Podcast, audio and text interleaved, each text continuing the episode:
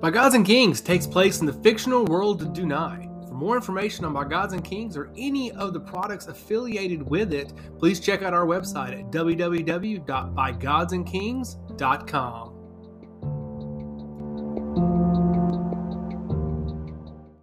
Elise Mertrand took a deep breath of the cool air coming in through the window. She stared out at the harbor as the boat carrying Scare left. Though she was normally the person chosen to meet with dignitaries and allies, this time Scare was chosen to go to Teardret. She did not envy him, though she also did not yearn to go in his stead. She had ventured to Teardret once and hated the experience. She felt the mage knights, as well as the scholars, were quite pretentious. She did not envy Scare for having to deal with them. She knew that the moment Scare entered Teardret, he would be looked down upon as inferior. No one on the Isle of Warton belonged to a god. Elise also knew that Derilius had no intentions of recruiting anyone from the island to worship him. Why her father was sending Scare to Teardret was beyond her, but it wasn't her decision to make. Parleying with the Mage Knights was not something that she felt was advantageous. The ship had vanished over the horizon, but she kept her eyes focused on the harbor. As she did regularly when her brother was out at sea, she liked to sit and watch the harbor to make sure that he returned safely. She was very close to Ebolus. The two had grown up together and were only two years apart in age. Ebolus was older, but Elise was much wiser. With what Ebolus possessed with his battle smarts and guile, Elise made up for it with her knowledge and wisdom. Though it was custom and tradition for the men to rule the Isle of Warton, Rylagek knew his daughter would have a strong role to play. Where Sonier was his royal vizier, he intended on Elise to serve that position for Ebolus. Rylagek hoped that Elise's wisdom would be enough to make Ebolus a stronger leader. A gentle tap on the door grabbed Elise's attention. She took her focus off of the harbor and turned back toward the door to see it opening to reveal Sonier. Has my grandson's ship left over the horizon yet? she asked as she entered the room. Elise smiled and nodded, followed by Sonier looking distraught. Here's hoping that the Naga leave it alone. I worry that they don't have the manpower on board to fight them off if they get too far away from the island. Elise nodded solemnly. The Naga have been getting rather bold lately. I wonder what Xylene's ultimate plan is. Sonia folded her arms across her chest and tried to remain calm. I don't know, but this is why we're sending Scare to Teardret to parley with the Mage Knights. Elise looked on stoically. Are we not trying to join Derilius and his order? Is there something more at play? she asked. Sonia remained calm. We have no intentions of joining any deity's order. At least not yet. It's not advantageous for us. However, my hope for sending Scare to Teardret is that we can find out what Xylene's plan actually is. We need to be able to defend ourselves from Xylene and his Naga, and perhaps even if his order decide to attack us openly. If he ever were to send priests or abbots, we would be in deep trouble. Our hope is Derilius can tell us what Xylene's ultimate goal is so that we can actually fight him off for good. Too many generations of villagers have died at the hand of the Naga.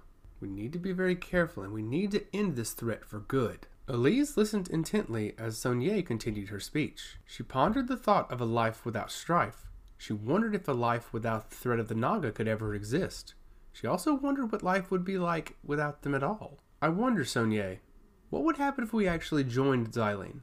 What would happen if we never had to worry about the Naga again? Is that something that could be achieved? Sonia folded her arms across her chest again and looked aghast. Why would we consider joining Xylene? He has killed too many of our people. We have gone far too long without joining a deity, and for us to join Xylene would be preposterous. What makes you think that would be a good idea at all?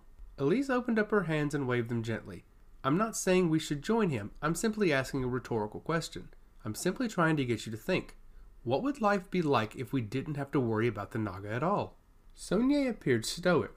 There are only three ways that I can think of that we would never have to deal with the Naga again. The first would be to join Xylene, which I can promise you we will not do. The second would be to make the Naga go extinct, which I don't think is quite possible. No matter how many of them we kill, more seem to come in their place. That ultimately leaves the third option. We have to do something so great that Xylene doesn't want to attack us anymore. Elise looked on, intrigued. So that is why Scare is going to Teardret. He's going to find out what we can do to make Xylene stop attacking us. Sonia nodded emphatically. That is the ultimate goal, though I'm still doubtful it'll happen. Xylene has no reason to stop attacking us, and Duilius has no knowledge, at least I don't think he does, to what Xylene would want to stop. Duilius is quite knowledgeable about the actions of this world, but he's not abreast to motives. He may not know why Xylene does what he does, but he knows what his actions are. Duilius will at least be aware of what has happened to our island, and maybe he can give us some insight to what Xylene is trying to build. Elise stepped away from the window. So the ultimate goal then is just knowledge. We're not trying to join the order of Duilius?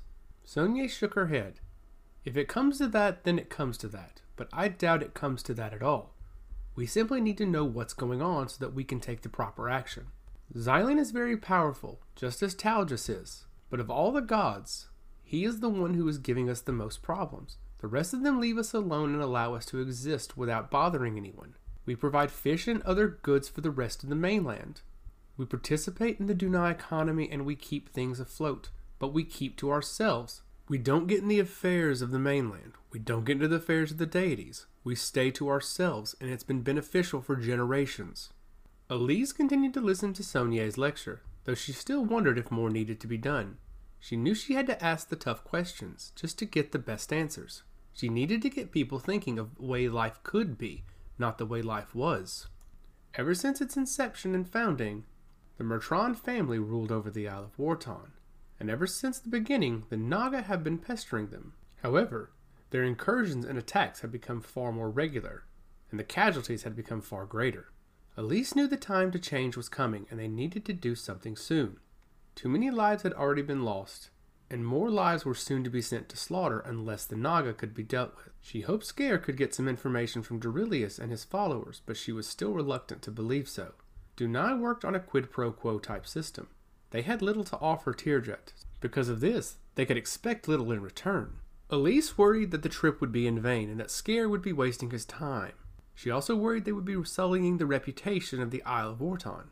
She knew something needed to be done and something needed to change, but she worried that this was not the answer. The waves crashed against the boat as it moved through the open water. Ebolus leaned against the rail and looked off the side, looking at the wakes in its path. The sails were high overhead, casting a shadow on the boat, while the many men and women on the ship were moving about casting lines into the water, catching many fish, while also keeping the boat moving frantically.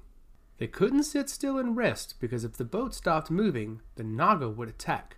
So long as they were in motion, they were safe. Ebolus placed his hands on the wooden rail and gripped it firmly. The wind blew against his face as an uneasy peace came over him. He knew he had to be vigilant and he had to be focused. At any moment, the Naga could attack. The grizzled old captain kept his hands firmly on the wheel. Ortois, a man who had served the kingdom for quite some time, maneuvered the ship through the steady waters. He did not trust any of the subordinates to steer the ship, seeing as how many of them were new and many of them were also unprepared. He knew how to avoid the traps set by the Naga, which was something that had kept him alive for so long. None of the crew had yet displayed the vision to keep the hull safe. While Ortois kept his hands on the wheel, the rest of the crew were toiling away as they always did. Several large nets went in and out of the water, bringing up fish and other goods that they could sell at markets. What they could not immediately use in the kingdom, they would use to barter for other goods from other areas. It's what allowed the Isle of Warton to be remarkably self sufficient. For the most part, they possessed the means to take care of themselves. If they ever did require something from somewhere else, they had the means to get it. The waters were becoming a bit choppy as they continued out to sea. Ortois kept his hands on the wheel and kept the ship moving straight. The crew continued to move with urgency while Ebolus kept his eyes on the horizon. He kept his eyes looking forward in the event that the Naga were planning to strike. If they did, his urgency would be the reason they would survive. Even though the ship was moving rapidly through the water, the Naga were always watching. Ebolus kept his eyes focused on the crests of the waves, specifically the whitecaps, because this was where the Naga would reveal themselves. Inexperienced or even overzealous Naga would reveal the fins of their heads as they tried to inspect the ship. They would come up for reconnaissance in the hope of seeing cracks in the hull or any other weaknesses they could exploit. However, if they were a bit too overzealous, they would reveal themselves and the crew could act ahead of time. Being able to catch an ambush was how they would survive. Ebolus kept his eyes peered out into the water to see if any of the Naga were approaching. Ortois, take care, announced Ebolus as he looked out at the horizon. I believe we may have some visitors coming up from the depths soon. Ortois scoffed as he listened to Ebolus. No Naga will take this ship down, lad, I assure you. Ebolus sighed loudly. I hope your confidence doesn't get us killed, old man. Ebolus glanced out at the horizon as suddenly a large spear came hurtling over the railing. The spear flew rapidly through the air and embedded itself in the wooden deck of the ship, missing everyone but sending a notice to the crew. Ebolus announced loudly, informing the crew they needed to get below deck. The Naga were approaching and it was his job to fend them off. Ortois held on to the wheel and tried to steer through the choppy waters. Several Naga showed their head, poking it out from underneath the water. Suddenly, another spear came over the side of the deck, this time hitting one of the crew members in the leg. He winced in pain as he was dragged below deck. Though his wounds were great, they were not mortal. He would survive the night. However, Ebolus was now aware that there were multiple Nagas with their eyes trained on the ship. Ortois, it might be best if we turned and went back to port, announced Ebolus as he saw the blood on the deck from the crewman's leg. Ortois scoffed loudly and kept his hands on the wheel. Lad, we are not afraid of Naga, and we will reach our destination. I assure you of that. As the words came out of his mouth, another spear came hurtling over the railing, this time hitting Ortois right in the chest. As he gripped the wheel firmly, the wheel spun, turning the boat rapidly to its left. Ebolus fought back the urge to panic as he watched Ortois' body land limply against the deck. Within seconds, his soul was on the way to Vessia's halls, though the ship was still turning rapidly to the left, going in a circle and keeping itself primed for the Naga's attack. Ebolus screamed loudly, trying to get the attention of the crew in the hull. Can anyone steer the ship? We need to stop going in a circle and start moving back toward port. Can anyone help me? Can anyone hear me? Suddenly, the door to the hull opened up and a young woman appeared. Her stature was small and unimposing, and her black hair reflected the rays of the sun. She immediately ran over to the wheel and stopped it from spinning, turning it back toward port and stabilizing the ship. She pushed the body of Ortois away with her foot to give her some space, though the blood on the ground coated her boots. We'll deal with my uncle later, she announced. Keep us alive, Ebolus. That is your job now. Ebolus looked at the young woman and nodded. Of course it is, and I'll do my best. As he said that, another harpoon came over the railing, though this time Ebolus was able to grab it before it could hit anyone. He looked over the side of the deck to see the Naga who threw it staring at him and snarling. I think you lost something, announced Ebolus as he tossed the harpoon back into the water. The young woman turned the boat away from the Naga hunting ground as another harpoon came flying over. Ebolus, in another move of rare agility, grabbed the harpoon and tossed it back into the water. Two in a row did not reach their destination. After a few minutes and a few more harpoons, none reaching their destination, the boat traveled away from the swarming Naga and headed back toward the Isle of Warton. You did us a service, young lady. I appreciate what you've done, announced Ebolus as he looked back at the young woman. I was meant to steer this ship one day. I was just hoping that day would not be today, she replied. My uncle has been preparing me for this since the day I stepped foot on this ship. I knew I could steer it, but I was hoping I wouldn't have to do it now. Ebolus folded his arms across his chest and looked at the young woman. So I take it you're related to the old man. The young woman nodded solemnly. He was my uncle. My name is Veneer, and he was all I had left. Ebolus appeared lost in thought as he tried to compose his words. She had just lost her only family, and now she had inherited the ship that she would become the captain of. Well, Veneer, my name is Ebolus Mertrand, and it's a pleasure to meet you. I wish it were under better circumstances, but I do appreciate you taking control of this ship. When we get back to port, it would be my honor if you would accompany me to dinner. I would love to discuss with you further how this ship can continue to serve the might of the Isle of Warton.